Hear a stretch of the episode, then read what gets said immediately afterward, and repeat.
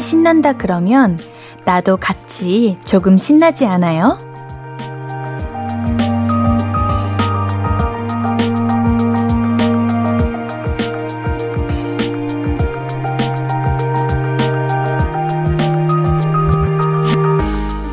사람들은 뭐가 저렇게 즐거울까? 나는 왜 별 감흥이 없을까? 혼자서 너무 깊게 생각하지 말아요. 분위기는 같이 탈 수도 있는 거 아니겠어요? 신난다, 좋다 하면 기분 좀 나아질걸요? 저랑 같이 즐겨보시는 건 어때요? 볼륨을 높여요? 안녕하세요. 신예은입니다. 12월 24일 금요일 신예은의 볼륨을 높여요. 아리아나 그란데의 Last Christmas로 시작했습니다. 여러분 메리 크리스마스! 오늘 24일입니다. 우리 크리스마스 이브에도 볼륨과 함께 해주셔서 너무 고맙습니다. 신예은의 볼륨을 높여요. 12월 24일, 25일 크리스마스 특집과 함께 합니다. 오! 네. 오늘 내일은 여러분이 보내주신 다시 쓰는 크리스마스 사연들 소개해 드릴 거예요. 크리스마스에 대한 어떤 기억, 어떻게 다시 쓰고 싶은지 한 분 한분 만나보고 선물도 드릴게요. 그럼 우리는 광고 듣고 와서 다시 쓰는 크리스마스 시작할게요. I could be red, or I could be yellow, I could be blue, or I could be purple, I could be green or pink or black or white, I could be every color you like. 신예은의, 신예은의, 신예은의, 신예은의, 신예은의 볼륨을 높여요. I could be every color you like. 볼륨을 높여요. 매일 저녁 8시 신예은의 볼륨을 높여요. 메리 크리스마스! 오늘은 다시 쓰는 크리스마스! 사연들 함께 합니다.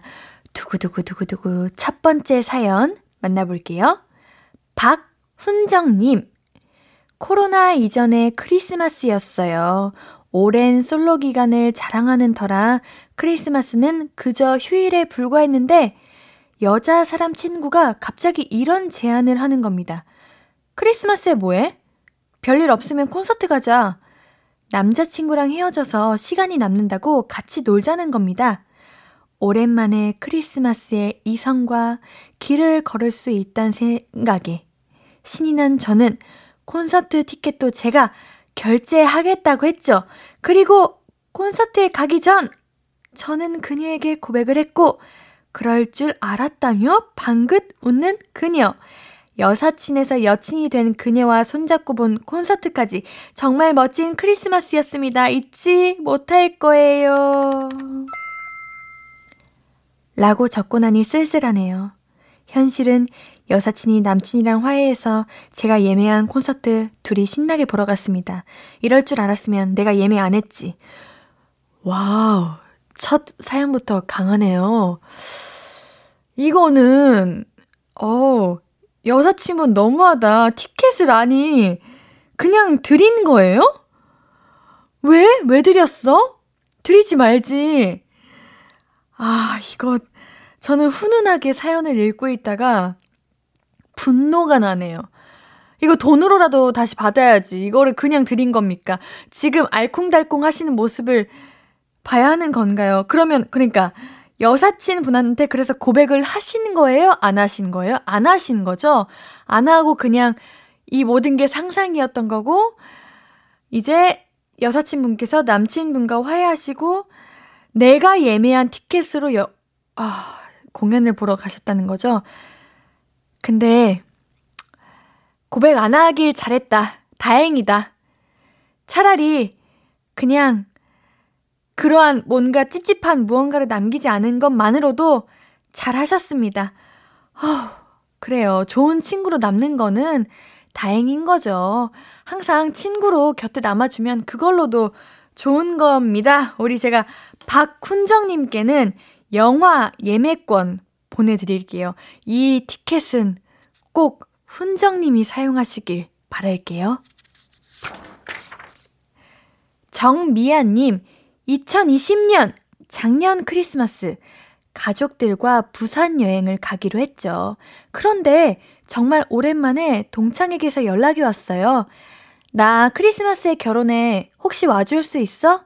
코로나라 다들 어려워해서 식장에 사람이 너무 없을까봐 걱정이야. 한 번은 거절했죠. 이미 가족들과의 선약이 있다고. 그런데 그 친구가 계속 저를 꼬시는 거예요. 이렇게요. 우리 신랑 친구들 중에 괜찮은 사람들 정말 많거든? 내가 소개해 줄게. 훈남 많은 결혼식이냐? 가족과의 여행이냐?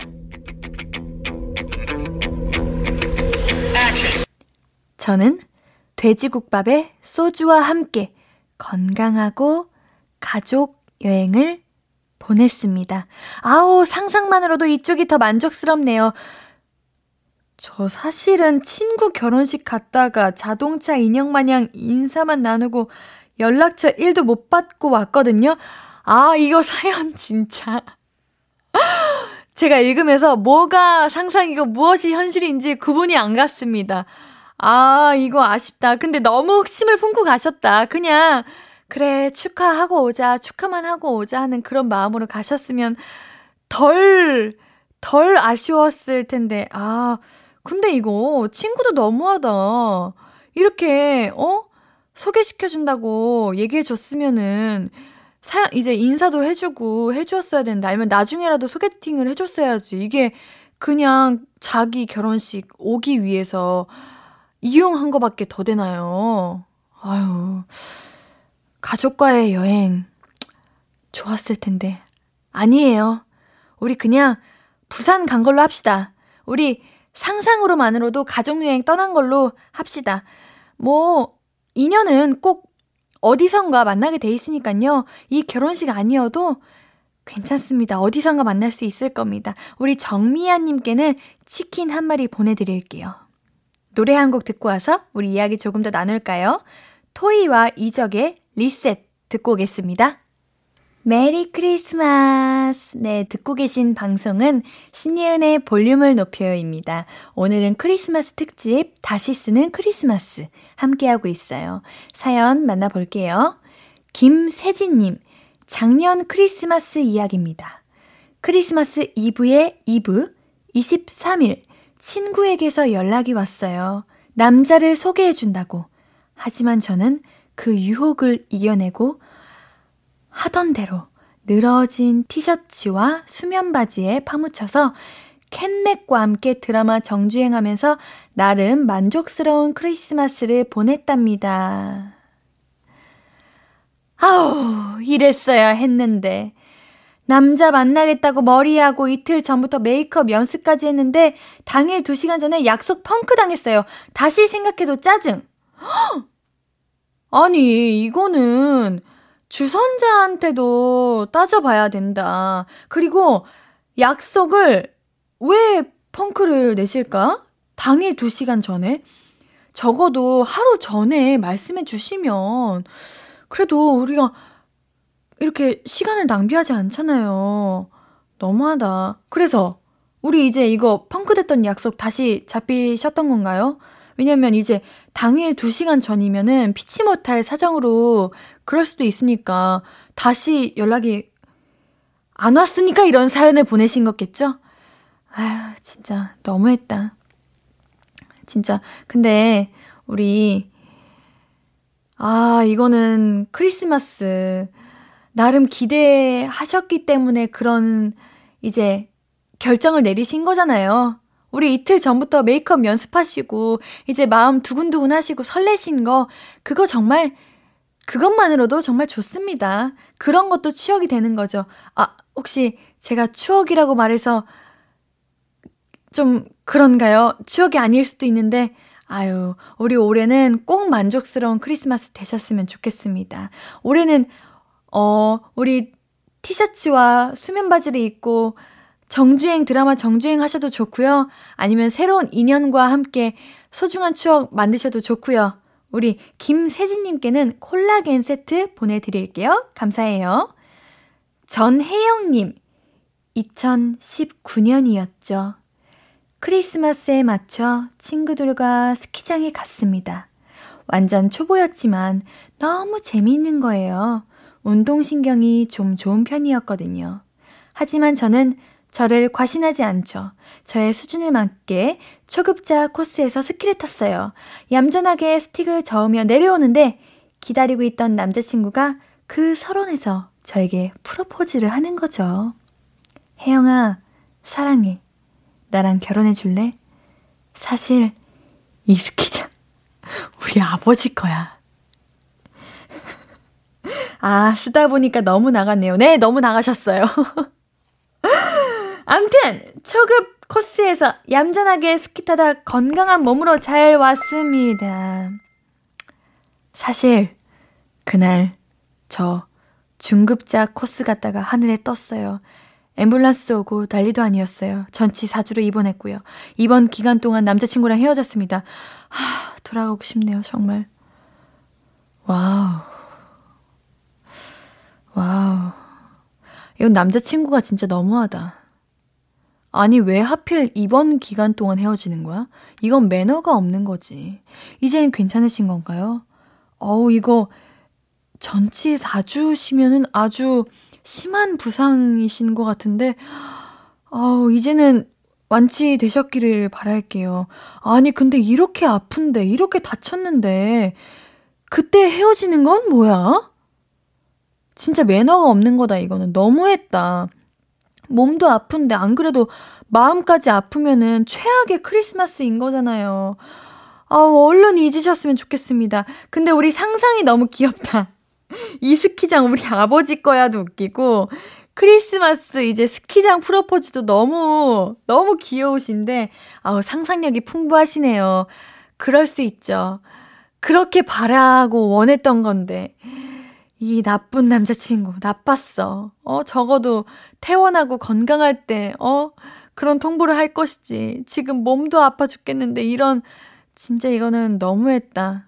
아니야. 우리 근데 우리 혜영님이 글 써주신 것도 그렇고 너무 귀여우시고 너무 긍정적이시고 밝으신 분위기가 이렇게 딱 물씬 나는데 좋은 분 또 만나실 거예요. 우리 전혜영님께는 치킨 한 마리 보내드릴게요. 우리 노래 듣고 와서 다시 쓰는 크리스마스 이야기 좀 더 만나볼게요. 라붐의 White Love 스키장에서 듣고 오겠습니다. 나야, 예은이. 밥은 먹었어?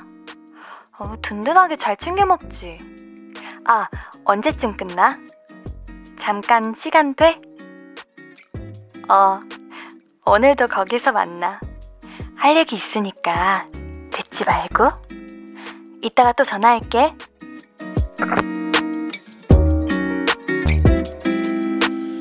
매일 저녁 8시 신예은의 볼륨을 높여요.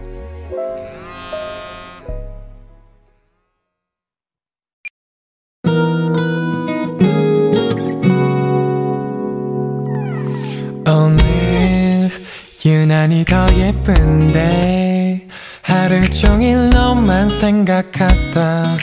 아무것도 못했어 Falling 맘에 네가 내려서 먼저 나와.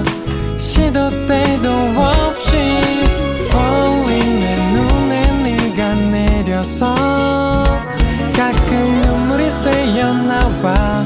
조금 낯선 설레임에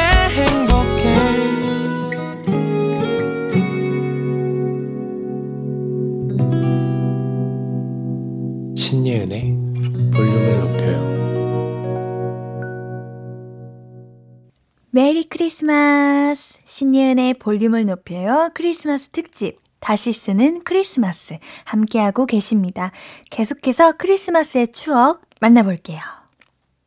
익명님, 때는 2008년 크리스마스. 당시 저는 갓 상장한 회사의 신입사원이었습니다. 사회 초년생이라 열정적으로 일했는데, 크리스마스에 출근할 사람 일하는 부장님 말씀에 손을 번쩍 들었죠.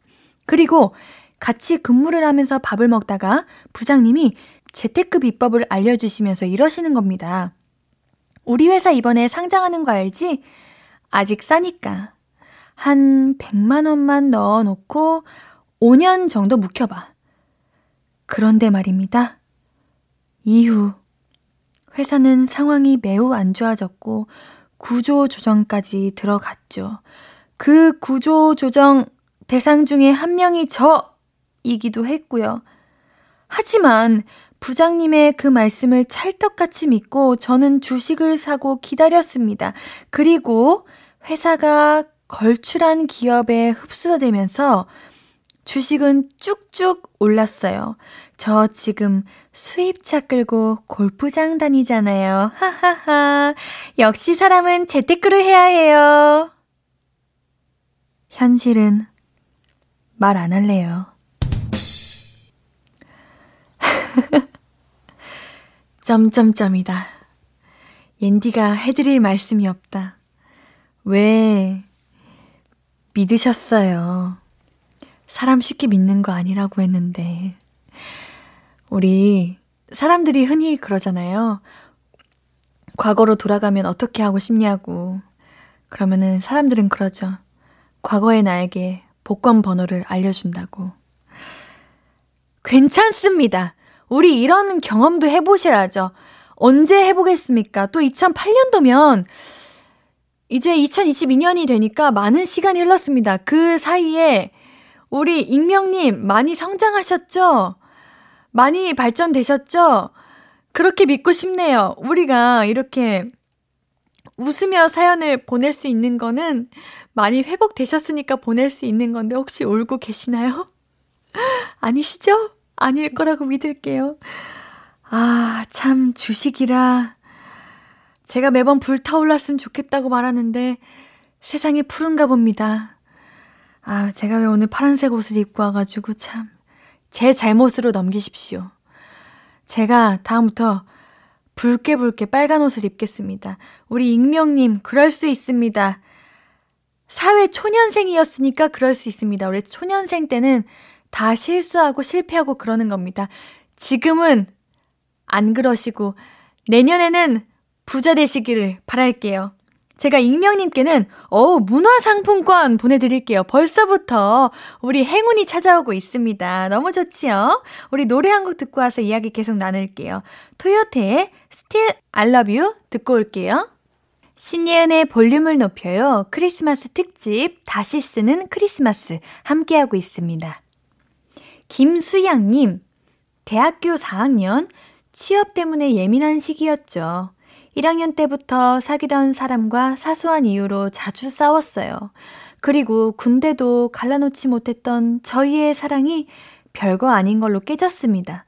10월쯤 헤어지고 취업 준비를 하다 보니 어느새 크리스마스더라고요. 면접 준비를 하다가 쉬고 싶어서 자주 가던 영화관 심야 영화를 예매했어요. 그리고 자리에 앉았는데 제 바로 옆자리에 헤어진 그 남자친구가 있는 겁니다.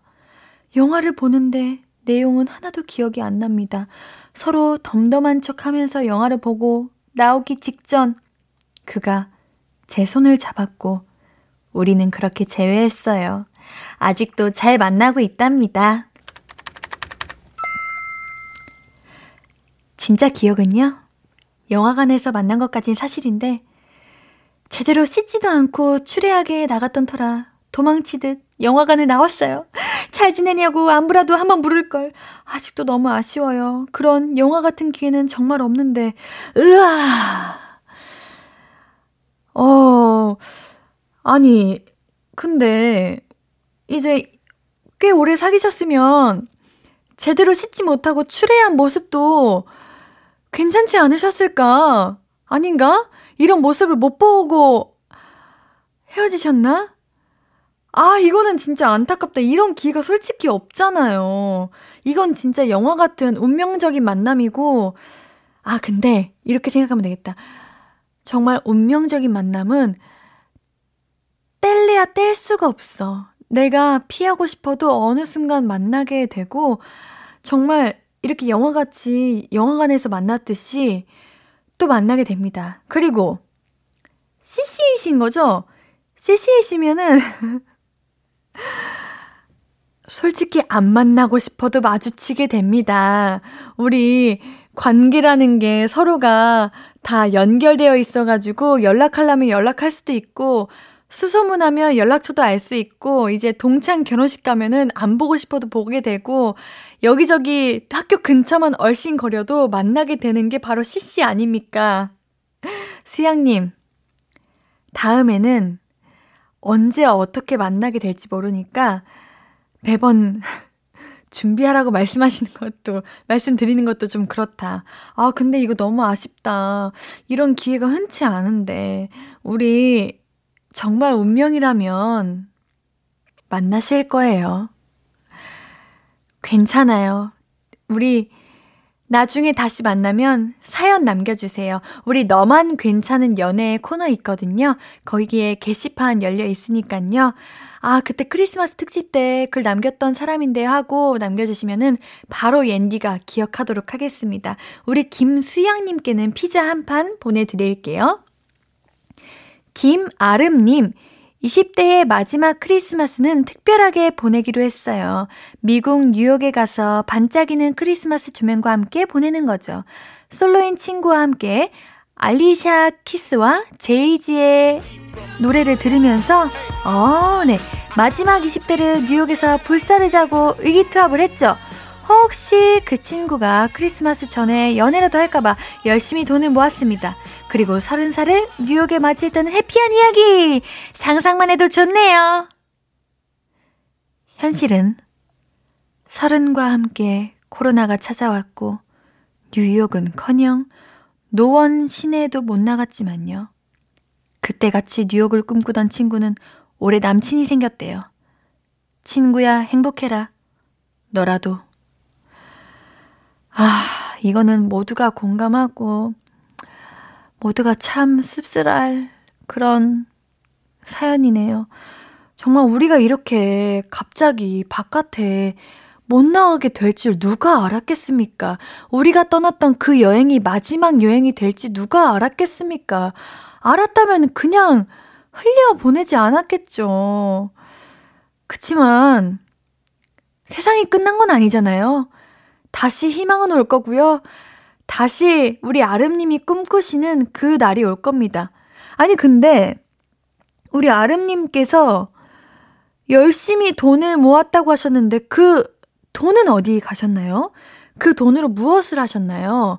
우리 잘 모아두셨다가 정말 회복되었을 때 우리가 이제 상쾌하게 바깥에 활기차게 자유롭게 나갈 수 있을 때 그때 뉴욕에서 사용하시는 게 어떨까 싶습니까? 혹시 그 돈들 사라지셨나요?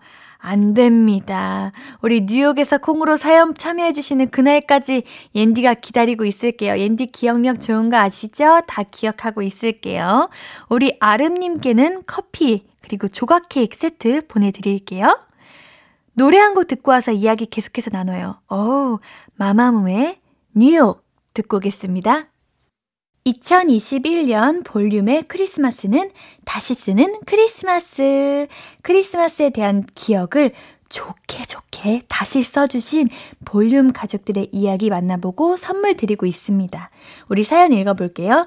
현주님, 대학 입시에서 원하는 결과를 얻지 못하고 재수를 결심하던 때예요. 친구들이 3355 모여서 고등학교 시절 마지막 여행을 가자고 했죠. 하지만 저는 여행을 다녀오면 마음 정리하기 어려울 것 같아서 여행을 거절했어요. 하지만 만약 여행을 갔다면 여행 전날부터 친구네 집에서 다 같이 자고 출발한다며 설레는 마음으로 수다 떨면서 밤을 샜겠죠. 다음날 새벽 공기를 마시며 공항에 도착. 비행기 안에서 둘둘씩 짝지어서 영화도 보고 창밖 사진도 찍었을 거예요. 일본어 잘하는 친구 덕분에 관광, 명소도 가보고 디즈니랜드에 가서 놀고 온천도 다녀오고요. 일본에서 색다른 크리스마스를 친구들과 즐기며 평생 잊지 못할 크리스마스를 보냈을 텐데. 코로나가 올 줄 알았다면 정말 그랬을 거예요. 이후로 우리 해외여행은 커녕 같이 밥 먹기도 어렵게 될 줄 몰랐죠. 음, 맞아요. 이게, 아까도 말씀드렸지만, 참 슬프네요, 이 현실이. 우리가 이렇게 될 줄 알았습니까? 아, 여행을 가도, 안 가도 슬펐을 결말이네요. 여행을 만약에 가셨다면 그 여행이 마지막이었다니 했을 것 같고, 다녀오시지 않았잖아요? 안 다녀오셨어도, 아, 이게, 아, 다녀올 걸 하는 그런 생각이 들었을 거예요. 근데 이렇게 상상만으로도 굉장히 구체적이시네요. 비행기 안에서 돌돌씩 짝지어서 영화도 보고 창밖 사진도 찍고 얼마나 가고 싶으셨다면 아, 그 당시에도 가고 싶은 마음이 더 크셨나 봐요. 아, 정말 우리 코로나가 뭐라고 우리의 삶을 이렇게 바꿔 놓았을까요? 아유, 우리 우리 현주님 원하시는 입시 결과 얻으시고 친구들과 이제 그땐 그랬지 할 수 있는 날이 왔으면 좋겠습니다. 우리 신예은의 볼륨을 높여요. 함께하고 계신데요. 우리 현주님께는 치킨 한 마리 보내드릴게요. 2021년 크리스마스는 다시 쓰는 크리스마스로 함께 했습니다. 볼륨 가족들. 바라는 게 크지는 않네요.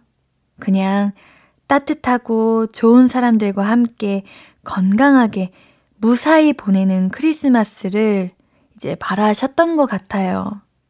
오늘도 그런 날이셨길 바랍니다. 다들 좋은 추억 하나씩 쌓으셨으면 참 좋겠다는 생각이 들어요.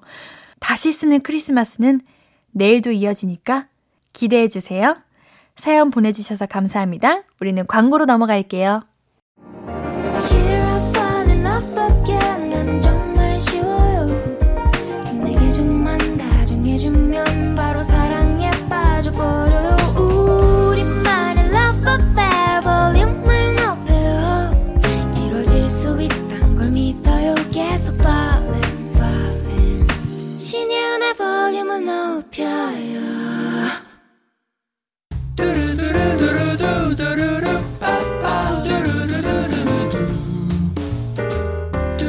듣고 싶은 말 있어요? 하고 싶은 이야기 있어요? 오구오구 그랬어요? 어서어서 1253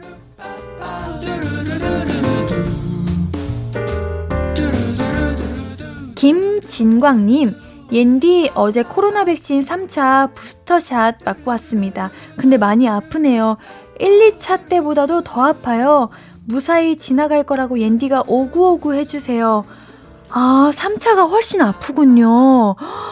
아이고, 그래도 우리 맞아야 하는 주사니까 아, 얼른 나으셨으면 좋겠습니다. 제발 무사히 지나가길 옌디가 오구오구 해드릴게요. 우리 진광님 얼른 나으시라고 얼른 회복하시라고 전복죽 보내드릴게요. 5782님 옌디 안녕하세요. 저는 고3 학생입니다. 저 대학교 추가 합격 됐다고 연락이 왔어요. 옌디가 잘했다고 축하다고 오고오고 칭찬해주세요. 박수! 와, 추가 합격이시면은 이제 그 합격자가 추가 발표 날 때까지 얼마나 마음 졸이고 기다리셨겠어요. 너무 축하드립니다. 너무 잘하셨습니다. 제가 5782님께는 치킨 한 마리 뿅뿅 해드릴게요. 6365님, 학원에서 바리스타 1급 필기 시험을 봤어요. 과연 붙을 수 있을지 좋은 결과 있을 거라고 옌디가 오구오구 응원해 주시면 감사할 것 같아요. 우리 6365님이 그 바람이 정말 크고 정말 정성 들여서 정말 준비하셨으니까 좋은 결과 당연히 있을 겁니다. 너무 걱정하지 마세요. 옌디가 오구오구 해줄게요. 꼭 붙으셔서 라디오의 1253 우리 6365님께는 핫초코 두 잔 보내드립니다.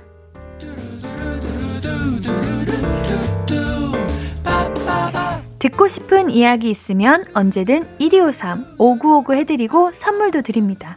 5959 1253 소개된 분들은 볼륨을 높여요 홈페이지 들러주세요. 오늘 1, 2부는 여기서 마무리하고요.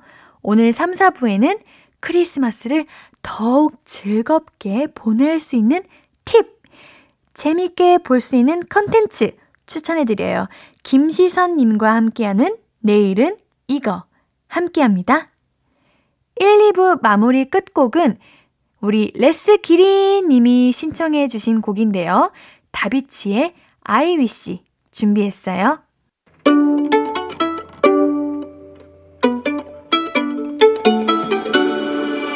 하루 종일 기다린 너에게 들려줄 거야 바람아 나의 볼륨을 높여줘 어디서나 들을 수 있게 시간아 오늘 밤에 스며들어 점점 더 더 더 신예은의 볼륨을 높여요. 신예은의 볼륨을 높여요. 3부 시작했습니다. 우리 볼륨 가족들에게 드릴 선물 소개해 드릴게요. 천연 화장품 봉프레에서 모바일 상품권, 아름다운 비주얼 아비주에서 뷰티 상품권, 착한 성분의 놀라운 기적 썬바이미에서 미라클 토너, 160년 전통의 마르코메에서 미소 된장과 누룩 소금 세트, 아름다움을 만드는 우신 화장품에서 엔듀뷰티 온라인 상품권, 한 그릇에 담아낸 깊은 맛 권사부 순댓국에서 진한 사골 육수 순댓국, 넘버원 숙취해소 제품 컨디션에서 확 깬 상태 컨디션 환, 강소라의 선택 르시엘에서 유기농 순면 커버 생리대, everybody 엑센에서 블루투스 스피커를 드립니다. 우리 이번 주는 문화 선물도 있죠. 20세기를 대표하는 위대한 화가 앙리 마티스를 입체적으로 조망할 수 있는 전시가 예술의 전당에서 열립니다. 관심 있으신 분들 초대권 샵 8910 단문 50원, 장문 100원 드는 문자로 신청해 주세요. 당첨 명단은 방송 끝나고 선곡표 게시판에 올려 놓을게요. 금요일 3, 4분은 내일은 이거 김시선 님이 추천해 주시는 크리스마스 순삭 컨텐츠 만나봅니다.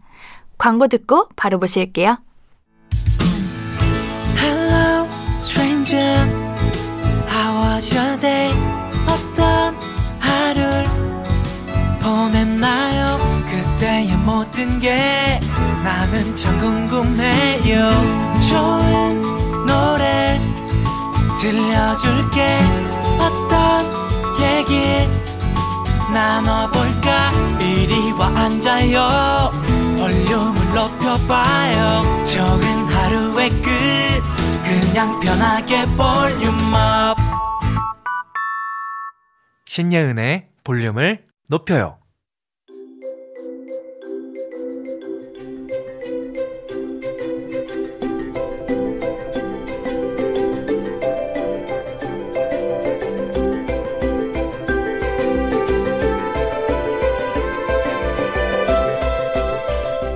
크리스마스? 그게 뭔가? 먹는 건가? 나에겐 그저 휴일이고, 심지어 약속 없는 휴일이고, 심심하고 지루한 날일 뿐인데, 왜 세상이 이렇게 난리인가? 하는 집콩러들을 위해 오늘 이 시간이 있습니다. 휴일, 주말에 보기 좋은 컨텐츠 안내해 드릴게요. 영화평론가 김시선이 추천해 드립니다. 내일은 이거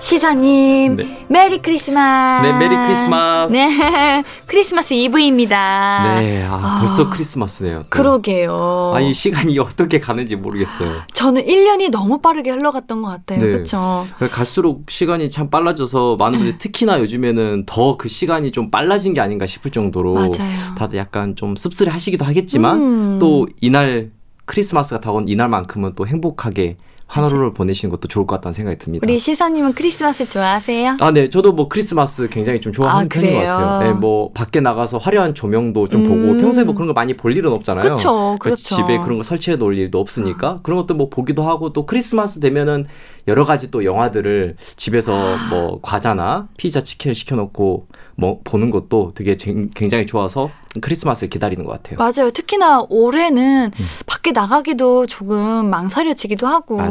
또 저 같은 집순이들은 크리스마스에 이렇게 북적북적한 거 별로 안 오. 좋아하거든요. 그래서 집에 있는 편인데 집에서 어떤 거 혹시 뭐, 뭐 하시나요? 잠을 자거나 네. 이제 채널을 돌리면서 영화 프로그램들 뭐 재밌는 뭐 프로그램들 이렇게 찾아보는데 어렵더라고요. 어떤 걸 봐야 할지. 그렇죠. 역시 크리스마스에 네. 뭘 받을지 어려울 것 같아요. 또는 뭐 크리스마스를 오늘은 어 좀 이렇게 빨리 시간 우리가 보내버리고 싶다. 뭐 이런 음. 생각이 드는 분들한테 이 프로그램이 또 재밌는 어 작품을 또 소개해드리지 않을까라는 생각이 그래요. 듭니다. 오늘 그런 시간인가요? 네, 오늘은 그 어떻게 보면은 나는 크리스마스 이브를 굉장히 좀 빨리 보내고 싶다. 어, 많은 분들이 네. 원하실 것 같아요. 저도 음. 그래요. 네, 그런 분들한테 오늘 어 추천을 하나 해드리려고 합니다. 그래요. 네. 그 추천작이 뭔가요? 오늘은 엔사에서 나오는 드라마 마인드 헌터라는 작품입니다. 마인드 헌터. 네. 오, 아, 마인드 헌터를 검색해봤는데 네. 검색하면 영화, 드라마 이렇게 두 개 다 나오는데 어떤 걸 추천하시는 건가요? 사실 둘 다 재밌어요. 네. 이러면 안 되는 것 같은데 여, 음. 영화가 2004년에 나온 영화에 레니 할린 감독의 작품이 아마 나올 거예요. 네. 그것도 꽤 재밌어요. 약간 음. 그 특수 요원들과 어떤 어, 심리 대결을 펼치는 그런 되- 굉장히 재밌는 한 편의 스릴러 영화거든요. 뭐 그것도 좋지만 오늘은 굉장히 많은 시간을 여러분들 보내셔야 되잖아요. 네. 그래서 어, 드라마에 해당되는 마인드 헌터입니다. 아, 정주행 이런 네, 느낌으로 하는구나. 맞아요. 정중에서 여러분들의 시간을 아주 저희가 오늘 한번 뺏어볼 예정입니다. 아, 뭔가 음. 한 편의 드라마를 다 정주행하면 그 오는 뿌듯함이 있어요. 음. 그래서 추억이 남을 것 같아요. 오늘의 크리스마스 이브가. 맞아요. 어, 그럼 어떤 이야기로 이루어져 있나요? 아, 이 그 마인드 헌터는 간단하게 말하자면 저희들이 프로파일러. 요즘? 좀 익숙하지 않나요, 이제? 그쵸. 많은 네. 장르 드라마에 많이 나왔죠. 네, 이제. 뭐 표창원 교수님이 뭐 TV에 나와서 더 네, 유명해지기도 맞아요. 음. 했고, 그리고 드라마를 통해서 요즘에는 뭐 흔하게 프로파일러들이 등장하기 때문에 익숙해졌지만 사실 어 1970년대로 돌아가면은 이 프로파일러라는 그 이 명칭 자체가 되게 익숙하지 않을 때였어요. 그러니까 음. 그런 게 없었을 때였거든요. 그런 게 없었을 때의 시대에 살고 있던 어, FBI 요원들이 이 프로파일러라는 기법을 개발하고 프로파일러 요원이 되는 과정을 다루고 있는 드라마입니다. 어, 그러니까 프로파일러의 기원? 프로파일러. 네, 이렇게 생각해 주시면 될 것 같아요. 프로파일러 단어가 이제는 익숙해요. 음, 우리가 음. 많이 들어봤으니까요. 근데 우리도 처음에는 프로파일러가 뭐지? 어떻게 이루어지는 거지? 이렇게 생각을 많이 했었잖아요. 네. 우리 시사님은 이제 사람의 심리 어떠신가요? 잘 읽으시는 편인가요? 아, 이거 저부터 말해야 되나요? 저는 그 일단은 좀 궁금해요. 사람들의 심리가. 음. 영화를 좋아하다 보면은 영화 속에 나오는 인물들에 대한 관심을 갖게 되고 아. 그게 더 넓어서 우리 현세 사람들에 대해 관심을 갖게 되거든요. 그래서 개인적으로 뭐 타로 카드도 배워 본다든가 음. 이런 식으로 뭔가 사람들의 심리를 좀 알아보려고 노력을 하는데 제가 예전에 타로 카드를 배울 때 그 마스터 선생님이 이런 말을 했어요. 진정한 타로 카드의 선수는 어, 타로 카드를 보기 전에 관상으로만 그 사람을 알아내는 것이다. 어, 그래서 저는 아마도 믿으세요? 그런 거? 어, 네, 좀 믿는 어, 편인데 그래요? 그래서 좀 맞추려고 어, 저 사람 어떨 것 같아? 막 이렇게 하지만 아, 쉽진 않는 것 같아요. 음. 어떠세요, 앤디님은? 옌디님은 네. 어, 심리를 잘 읽는 쪽과는 좀 다른 이야기일 수도 있는데 네. 눈치는 좀 빠른 편인 것 같아요. 눈치는 빠르다. 똑똑하시는 거네요. 그래요? 네, 그럼요. 어, 흘러가는 흐름을 좀 잘 파악하는 편인 음. 것 같습니다. 아, 그게 바로 사람 볼 줄 아는 분에 좀 가지고 계신 편이 아닌가 생각해 보네요. 아이고, 네. 감사합니다. 오늘 추천해주시는 음. 작품 마인드 헌터가 이런 걸 알아보는 분들의 이야기라는 말이죠. 네. 말 그대로 그 이 작품 자체가 어떤 내용이냐면 어 이 실제 프로파일러인 존 더글라스라는 인물이 있어요. 이분이 이제 자신의 그 자신이 이제 각종 그 살인마들을 만나면서 인터뷰를 했어요. 음. 그래서 인터뷰를 한 것들을 모아서 낸 책이 있는데 그 책을 원작으로 해서 나온 작품이 바로 이 드라마 마인드 헌터입니다. 그래서 이 마인드 헌터라는 이 드라마 속에서는 홀든 포드, 빌 텐치, 웬디 카 박사 이렇게 세 명의 인물이 등장해요. 네. 이 세 명의 인물이 어 당연히 1970년대 앞에서 제가 얘기했지만 사람들이 어 살인마들이 사람을 죽였어. 그러면 그냥 어 나쁜 놈. 그냥 상대도 하기 싫어, 분석도 하기 싫어 이런 거였는데 여기서 이제 홀든 포드라는 인물, 존 더글라스라는 인물을 어떻게 보면 이제 나타내는 건데 이 홀든 포드라는 인물이 아니야. 분명히 연쇄적으로 일어나는 이런 살인 사건에는 분명히 이 범인들의 패턴이 있을 거고 우리가 그 패턴을 알게 된다면 미리 범죄자가 어떤 일을 저지를지를 예방할 수 있지 않을까? 그리고 그를 잡을 수 있지 않을까라고 의견을 제시한 거예요. 그리고 그 패턴을 이제 어떻게 보면 이제 공식화 시킨 게 바로 프로파일링이 되는 거죠. 어, 그럼 배경이 어떻게 돼요? 현재인가요? 아니면 배경은 말 그대로 이제 미국이 1970년대 그때 아. 이제 프로파일러라는 용어가 안 나왔을 때 네. 그 프로파일러의 기원을 다루고 있으니까 그때 1970년대부터 이제 이야기를 보신다고 생각하시면 돼요. 어, 잔인한가요?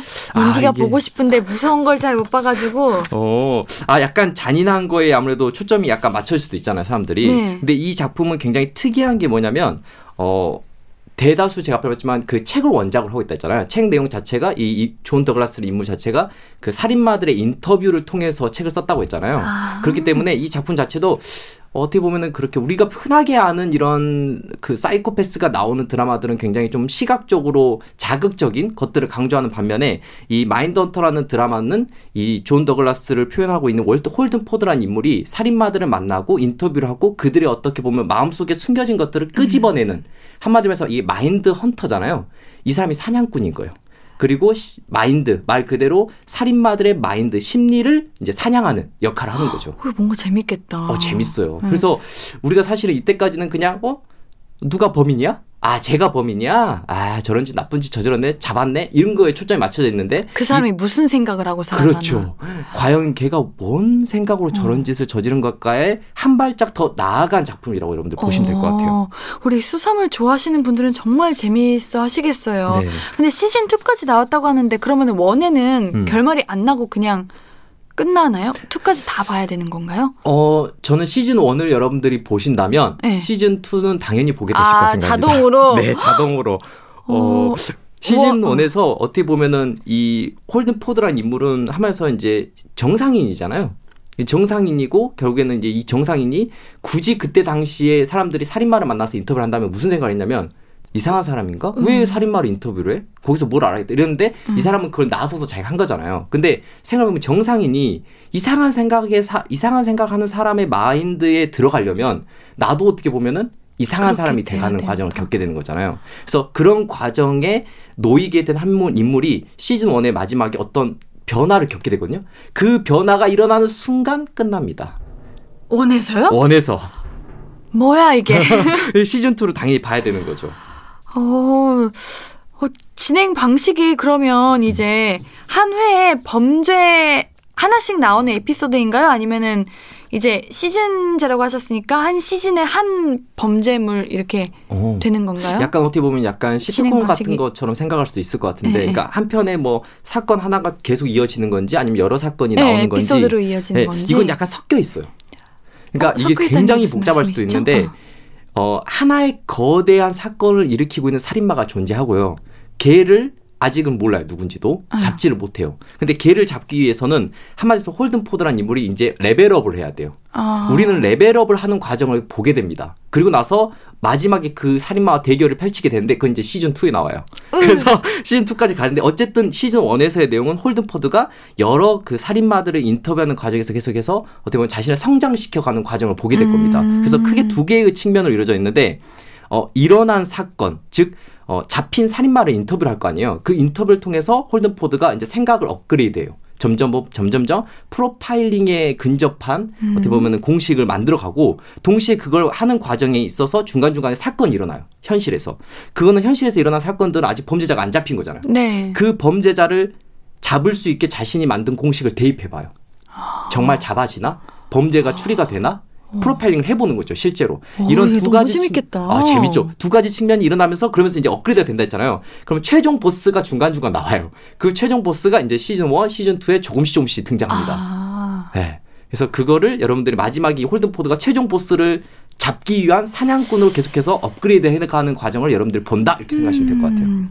아 궁금한 게 또 있는데 일단 그러면 우리 노래 듣고 와서 제가 궁금한 걸 여쭤볼게요. 네. 우리 러블리즈의 오볼리비아테 듣고 오겠습니다.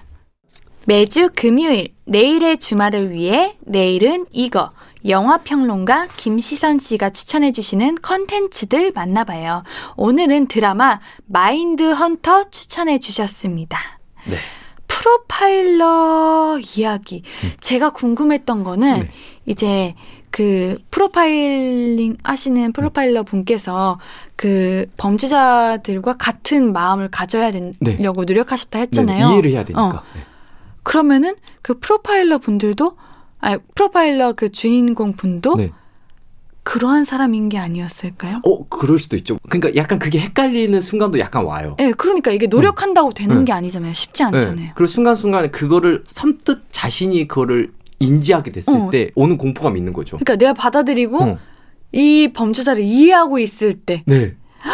거기서 오는 공포감도 또 있는 거죠. 사실. 그런 걸 시청자분들께서도 느낄 수 있게 되는 건가요? 맞아요. 이게 되게 무서운 작품인 것은 그 음. 앞에서도 아까 전에 잔인하냐라고 좀 네. 물어보시기도 했는데 시각적인 어떤 그런 노골적인 잔인함이 아니라 이 드라마의 잔인함은 어디서 오냐면 아. 이한 인물이 자신도 모르는 사이에 그들과 동화되는 느낌을 우리도 같이 느낄 때 오. 거기서 오는 그 소름 돋음이 잔인해요. 어. 예, 그게 잔인하다고는 할 수 있을 것 같아요.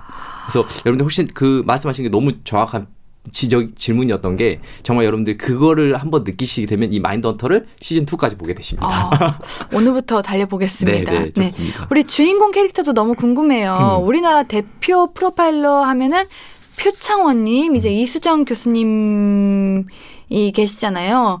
굉장히 영리하고 또, 또 영민하시고 날카롭고 그런 분위기가 있단 말이죠. 그렇죠. 마인드헌터에 나오는 인물들은 어떠하신가요? 크게 앞에서 얘기했듯이 세 명의 인물이 등장해요. 홀든 포드, 빌 텐치, 그리고 웬디 카 박사가 등장하는데요. 네. 실제로 이 시즌을 이끌어가는 이 드라마를 이끌어가는 주인공은 홀든 포드란 인물이고요. 홀든포드. 어, 홀든 포드의 그 이 주인공은 원래는 이제 작품에서는 20대로 나오는데 당시 실제로는 32세 정도였다고 하더라고요. 아. 근데 이 인물은 사실은 뭐 이렇게 그 FBI 요원들한테 뭔가를 가르쳐 주는 강사 정도 역할을 음. 하고 있었는데 이제 많은 사건들을 보다 보니까 여기서 뭔가 우리가 패턴을 읽어서 맞출 수 있지 않을까라는 생각을 하게 되고 그러면서 이 빌 텐치, 웬디 카 박사가 합류하게 되면서 네. FBI 행동 과학 팀 이런 거를 완벽하게 구성을 하게 돼요. 이 FBI 행동 과학 팀은 여러분들이 영화를 보실 때 되게 많이 나오는 팀이에요.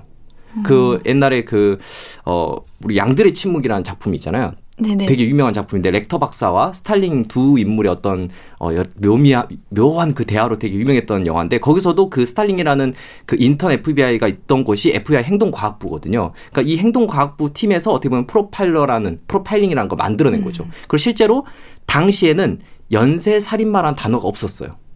어. 그러니까 살인마가 여러 사람을 죽이는 건 그냥 걔가 미친 거야라고만 생각한 거예요. 근데 얘가 어떤 패턴을 가지고 다른 장, 장소가 바뀌면서 살인을 저지른 연쇄 살인에는 의미가 있다고 이걸 묶은 거예요 하나로. 음. 그래서 그 개념을 만든 게 이제 홀든 포드라는 인물이고요. 빌 텐치는 약간 이제 우직한 프로 레슬링 선수처럼 나와요. 그래서 이분이 약간 어떻게 보면은 덩치가 좀 있으시니까 에헤. 약간 홀든 포드의 방어막이 되는 마동석 같은 분이 돼주시고요. 그다음에 오. 이제 네 그다음에 웬디 카 박사라는 이제 여성분이 등장하시는데 네. 이분이 정말 중요해요. 이분이 어떻게 보면은 이 작품에서는 그 심리학자로 등장을 하는데 어, 이 두 인물이 이해하지 못하는 부분들을 이분이 되게 설명을 잘해주고 이해하게끔 만들어주거든요. 아 홀든과 빌이 이해하지 못하는 그렇죠. 거를 이 여자 주인공께서 이해하게 만들어 주신다고요? 네, 그리고 실제로 이분의 그 어, 실제 인물이 있어요. 현, 현실에 있거든요. 아. 그 실제 인물이 엠 버지스라는 분이신데 원래는 정신과 의사셨고요. 그 보스턴 커리지 코넬 간호학과 교수로 재직하고 계십니다. 음. 그래서 이분이 미국에서는 한마디로 하면은 이런 그 간호 또 정신과 이쪽에서는 되게 유명 대사 대명사로 불릴 정도로 되게 유명하신 분이시고 강간 피해자의 외상이라던가 이런 것들을 치료하는데 굉장히 혁혁한 공로를 가지고 계신 분으로 알려져 있어요. 그래서 이 세 분을 중심으로 이 드라마가 진행되고 있다 이렇게 생각하시면 될 것 같아요. 이렇게 세 분의 중심으로 진행된다고 하셨는데 네. 그러면 우리 인물들 중에서 누구의 시선으로 이 작품을 보게 될지 음.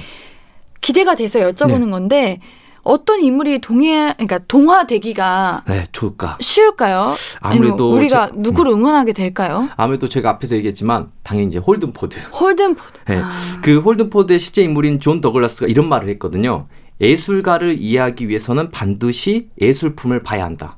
아. 범인을 이해하려면 범죄 자체를 보고 연구해야 한다. 라고 말을 했어요. 그래서 어떻게 보면 이분이 그 연구했던 그 대상이 살아있는 짐승 같은 살인마들이잖아요. 이 사람들을 이해하는 과정이 계속해서 이 드라마에 나오고 있기 때문에 우리도 모르는 사이에 처음에 봤을 때 마찬가지예요. 이 살인마들 인터뷰했을 때 우리도 마찬가지거든요. 이런 애들 왜 인터뷰해? 음. 그리고 딱 봤을 때 정말 이상한 얘기를 해요. 그러면 우리 같은 사람들 볼 때 정말 아 진짜 저런 세상에 없어서야 돼- 안 되는 존재 이렇게 생각하는데 보다 보면 걔들의 말이 이해, 그러니까 말기가 알아듣게 되는 거죠 우리가 음. 조금씩 조금씩 거기서 오는 그 무서움이 있기 때문에 이 홀든 포드가 제발 걔들한테 동화되지 않길 바라는 마음 어. 이런 걸 가지게 되죠. 그럼 시사님이 제일 좋아하는 캐릭터는 홀든이다. 홀든이다 이렇게 말할 수 있을 것 같아요. 어, 딱 정해져 계시네요. 네 맞습니다. 어, 그럼 우리 이쯤에서 노래 듣고 와서 4부에 계속해서 내일은 이거 이어가겠습니다. 숀 맨데스의 In My Blood 듣고 올게요. 앞으로도 네가 없는 낮에 길거리에 피어난 꽃만 봐도 설레이겠지 지금의 난 네가 있는 밤에 크나큰 기쁨이 시간을 아주 천천히 가게 하나 봐 언제나 이제야 어제보다 더 커진 나를 알고서 너에게 말을 해 신예은의 볼륨을 높여요 신예은의 볼륨을 높여요. 김시선 영화평론가가 매주 볼만한 컨텐츠를 추천해드립니다. 금요일 코너, 내일은 이거. 오늘은 드라마 마인드 헌터 이야기 나누고 있습니다. 예전에 네. 과학수사대 한참 유행할 때 거기서는 이제 지문을 채취해서 기계에 넣으면 기계가 찾아주잖아요. 어, 그쵸, 그쵸. 근데 실제로 과학수사에서는 사람이 하나하나 대조해서 찾는다면서요, 이게. 오, 그래가지고 그게 그렇게 금방 나오는 게 아니라고 해요. 네. 근데 이 마인드 헌터, 이 드라마는 약간 그 반대잖아요? 네. 지금은 파일링이 다 된 상태의 사건들을 이제 다시 찾아가는 거고 1977년도 맞죠? 배경이니까 그때는 뭐 유전자 검사도 없을 거고 위치 추적 이런 건 당연히 없을 거고 하다못해 스마트폰은 더더욱 없을 건데 네, 그쵸. 아 근데 대체 이분들은 범죄자의 단서 이런 것들을 어떻게 찾나요? 그러니까 이게 단서 자체가 이 사람의 행동, 음. 말 여기서 이제 패턴을 찾아내는 거죠. 그리고 아 대화를 통해서 그렇죠. 대화를 통해서 우리 인터뷰로 이제 하는구나. 그렇죠. 인터뷰를 통해서 이 사람들의 습성, 이 사람들을 이해하려고 노력한 거예요. 어. 그러니까 원래는 그냥 이상한 소리라고 생각했던 것에 어떤 의미를 붙이는 거죠. 이를테면 아. 이, 여- 이 드라마에는 실제 살인마들이 등장합니다. 근데 이 실제 살인마 중에 되게 유명했던 사람이 데이비드 버코위츠라는 사람인데. 어, 제가 차마 여기서는 말씀을 못 드리겠지만 어떤 사건을 일으켰어요. 근데 걔가 뭐라고 했냐, 아, 제가 죄송합니다. 얘가 마음에 안 들어서 제가 걔라고 계속 표현하는데 이 사람이 뭐라고 말을 했냐면 자기가 살인 사건을 저지른 이유가 걔가 시켰다라고 말을 해요. 개? 네, 실제 살인 그걔 있잖아, 강아지. 어, 어? 걔가 아 그쵸 벌써 이게 이게 정상이죠. 어. 네, 그막 어, 앤디님이 매우 정상인 거예요. 어, 엉 그랬잖아요. 약간 이게 아. 뭐지 이러잖아. 그러니까 이게 뭐지라는 부분을 이 사람은 인터뷰 통해서 이해를 한 거예요. 최대한 이해를 하고 그걸 뭐라고 하면 이 사람들이 무언가 일을 저지를 때는 어 컨디션 즉 조건이 있구나라는 걸 알게 돼요. 그러니까 우리는 이해할 수 없는데 이제 쉽게 말해서? 이런 거예요. 약간 아. 아침에 일어났는데 뭐 약간 오늘 기분이 약간 이래서 오늘은 아 초콜릿을 먹고 시작할까 뭐 이런 거 있잖아요. 약간 그 어떤 상태 네. 조건, 컨디션. 그러니까 얘네들한테로도 얘네들한테도 했는데 이 친구들한테 너무 싫으셨나 아, 보다. 싫어서 그래. 이 친구들한테도 그런 컨디션이 존재하는 거예요. 어, 음. 조건들. 그 조건 하에 살인을 저지른 거죠. 그래서 어떤 경우에는 당연히 이 사람 입장에서는 어 그때 너 살인 저질 수 있었을 것 같은데 왜 안 했어? 그러면은 이 조건이 안 맞았어라고 말을 해요. 무서워. 네, 무섭죠. 근데 이 조건에 의해서 이제 이런 것들을 파악해 가면서 이 사람이 결국에는 어, 최종 보스를 만나기 전까지 업그레이드를 해가는 거죠. 그리고 음. 우리가 아는 어, 우리 앞에서 표창원 교수님 얘기도 했지만은 어, 현재 우리 프로파일러들이 배우고 있는 그 이론, 그 기본 토대를 이분이 만들게 되는 거예요. 네. 아 그러면 이게 인터뷰 형식으로 진행되는 건가요? 네, 맞아요. 이 드라마 자체가 거의 인터뷰, 물론 그 사이사이의 이야기도 있고, 이 인물들의 아. 이야기도 있고, 실제로 홀든 포드가 여기서 여자친구도 만나거든요. 사귀기도 하고. 아. 그리고 여러 가지 이야기 했는데, 이 친구가 어쨌든 직업은 FBI 요원이잖아요. 그래서 열심히 인터뷰를 하러 다니면서, 이제 이 패턴을 파악하게 되는 거죠. 아 그러면 인터뷰만 하는 게 아니까 막 지루하거나 그러진 않겠네요. 아, 맞아요. 너무, 이게, 이, 음. 너무 재밌어요. 이게 막 인터뷰만 나오게 되면 굉장히 대사가 굉장히 길어지고 네. 지루해질 수도 있는데 음. 또 그게 아니라 다양한 이야기들 나누는 거면 음. 괜찮겠네요. 재밌겠네요. 아, 맞아요. 재밌어요. 실제로 여기서 굉장히 흥미로운 장면 하나 있어요. 여러분들 들으면서 상상을 한번 해보시면 좋을 것 같은데 이 드라마에 에드 켐퍼라는 인물이 등장합니다. 네. 별명이 있는데 제가, 제가 별명을 차마 제 입으로 말하지 못하겠어요. 여러분 좀 찾아보시면 좋을 것 같은데 이 에드 켐퍼랑 처음으로 홀든 포드가 대면을 해요. 홀든 포드는 처음으로 이 친구를 인터뷰를 하게 되거든요. 첫 음. 인터뷰 대상자로 만나게 되는데 당연히 긴장이 되지만 네. 우리가 이 사람을 제압해야 되잖아요. 어떻게 보면 내가 원하는 대로 대화를 이끌어내야 되니까. 그래서 굉장히 당당하게 딱 만나는데 순식간에 에드 켐퍼에게 주도권을 빼앗기게 됩니다. 대화의 어떡해요? 주도권을. 그게 이 드라마의 묘미처럼 장면이 나오는데 처음에 만났을 때 에드 켐퍼가 홀든 포드를 만나자마자 이 말을 해요. 어 어땠어? 요즘 괜찮아? 안부를 물어봐요. 음. 뜬금없이 처음 만나자마자. 어 그러니까 순간 호- 이 주도권이 홀든이 어떻게 보면 자기가 FBI 요원이잖아요. 그럼 자기가 질문을 하고 그 사람이 대답을 해야 되는데 네. 이 범죄자가 먼저 질문을 하는 거예요. 너 안부 괜찮니? 뭐야? 어 그리고 내 이름은 에드니까 앞으로 나한테 에드라고 불러.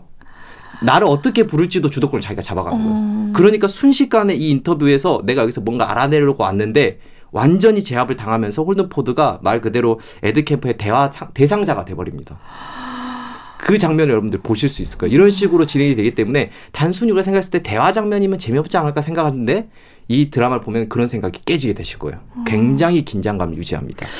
근데 이게 뭐랄까 우리가 마인드 헌터 얘기를 듣는데 굉장히 범죄자에게 동화되는 느낌이 어, 네, 죄송해요.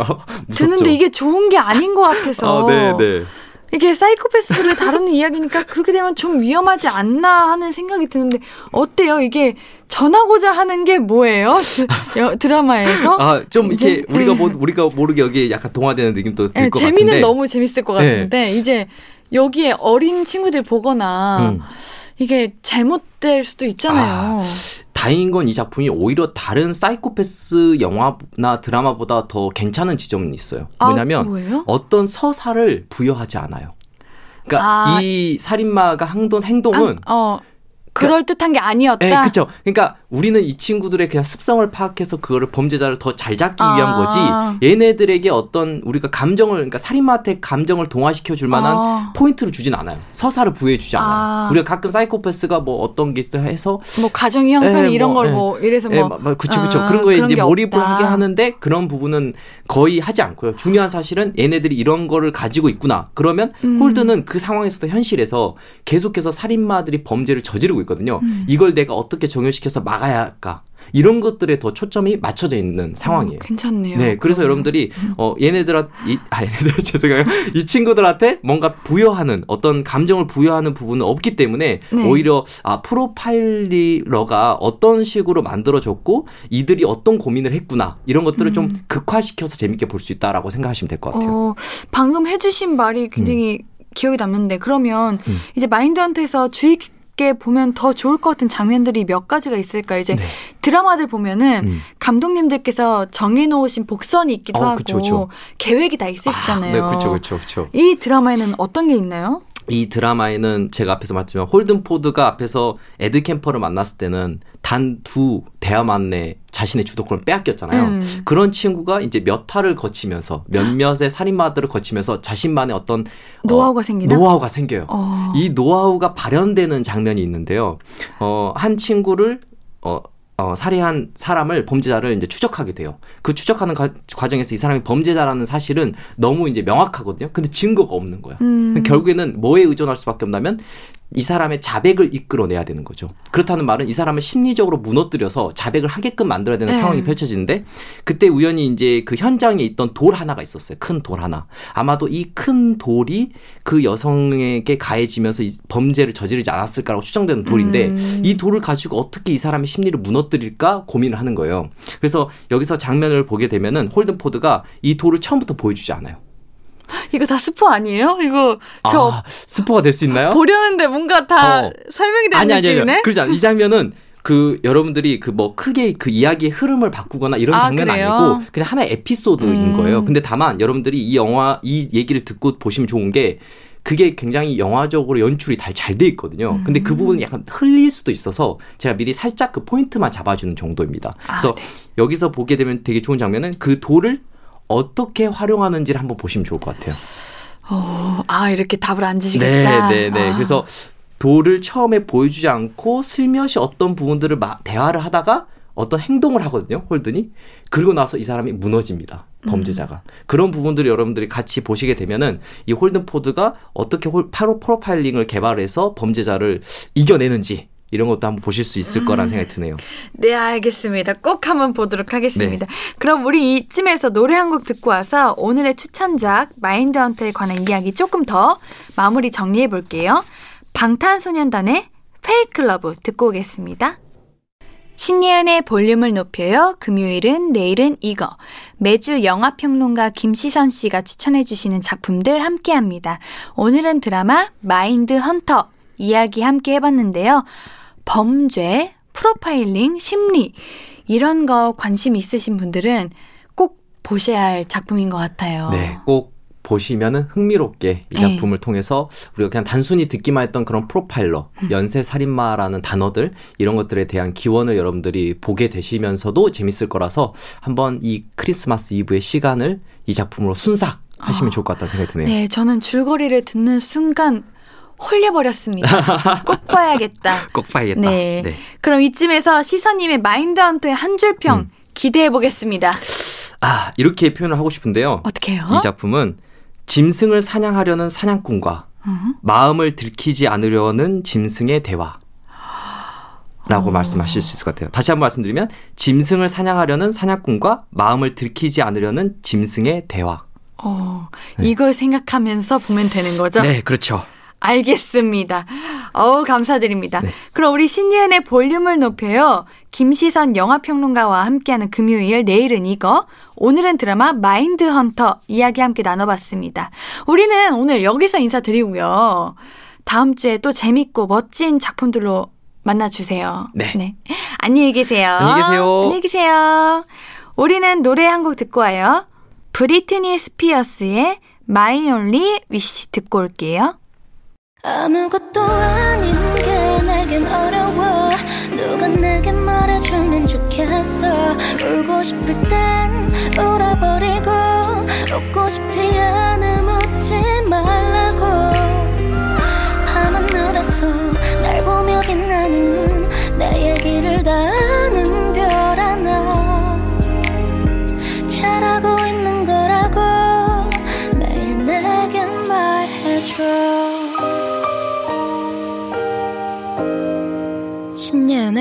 볼륨을 높여요.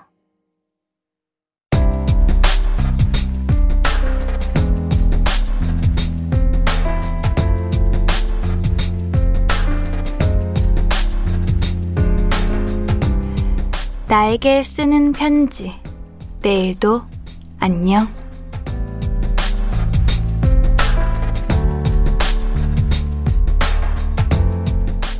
아이들 가르치는 영미야. 올 한 해 많이 힘들었지? 코로나 때문에 레슨이 중단돼서 답답하고 여러 가지로 많이 힘들었을 텐데, 다른 일 하면서 용케 잘 견뎌줘서 고마워. 정말 대견해. 내년에는 중단된 레슨도 다시 시작하게 된다고 하니까 그때까지만 당당하게 잘 생활해줬으면 좋겠어. 그렇게 해줄 수 있지? 뭘 하든 진심을 다해서 응원해줄게. 내일도 화이팅!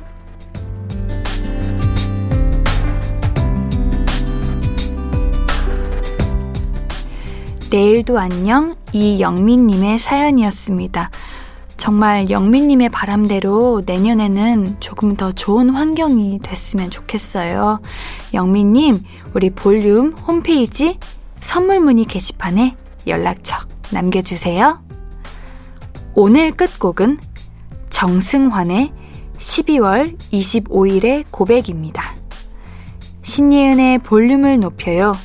오늘도 함께 해주셔서 고맙고요. 우리 볼륨 가족들, 내일도 보고 싶을 거예요.